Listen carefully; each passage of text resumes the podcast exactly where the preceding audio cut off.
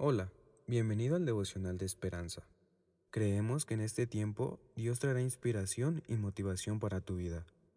Así que prepárate para recibir una palabra de parte de Dios. 10 de noviembre. No estás solo, y yo haré que queden en Israel siete mil cuyas rodillas no se doblarán ante Baal. De esto nos habla en primero de Reyes 19, 18. Qué bueno verte Cuánto me alegra que estés aquí. Los saludos eran afectuosos. Los miembros de un ministerio nacional se reunieron en línea antes de su programa vespertino.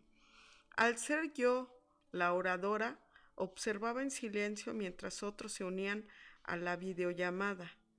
Como soy introvertida y no conocía a nadie, me sentía ajena al grupo. Entonces de repente se abrió una pantalla y allí estaba mi pastor.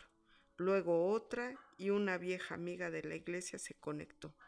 Al verlos ya no me sentí sola. Al parecer, Dios había enviado apoyo. Elías tampoco estaba solo, a pesar de sentir que era el único profeta que había quedado después de huir de la ira de Jezabel y acá. En Primera de Reyes 19:10, tras andar 40 días por el desierto, se escondió en una cueva en el monte Oreb. Pero Dios lo volvió a llamar al servicio diciéndole, ve, vuélvete por tu camino, y llegarás y ungirás a Sael por rey de Siria, a Jehú, hijo de Nimsi, ungirás por rey sobre Israel, y a Eliseo, hijo de Safat, de Abel Meolona, ungirás para que sea profeta en tu lugar. Luego le aseguró, y yo haré que queden en Israel siete mil cuyas rodillas no se doblarán ante Baal y cuyas bocas no lo besaron. Elías aprendió que no servimos a Dios solos, con su ayuda lo hacemos juntos.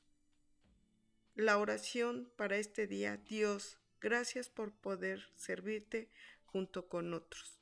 Amén. Esperamos que hayas pasado un tiempo agradable bajo el propósito de Dios. Te invitamos a que puedas compartir este podcast con tus familiares y amigos para que sea de bendición a su vida. Puedes seguirnos en Facebook, Instagram y YouTube como Esperanza Tolcayuca. Hasta mañana.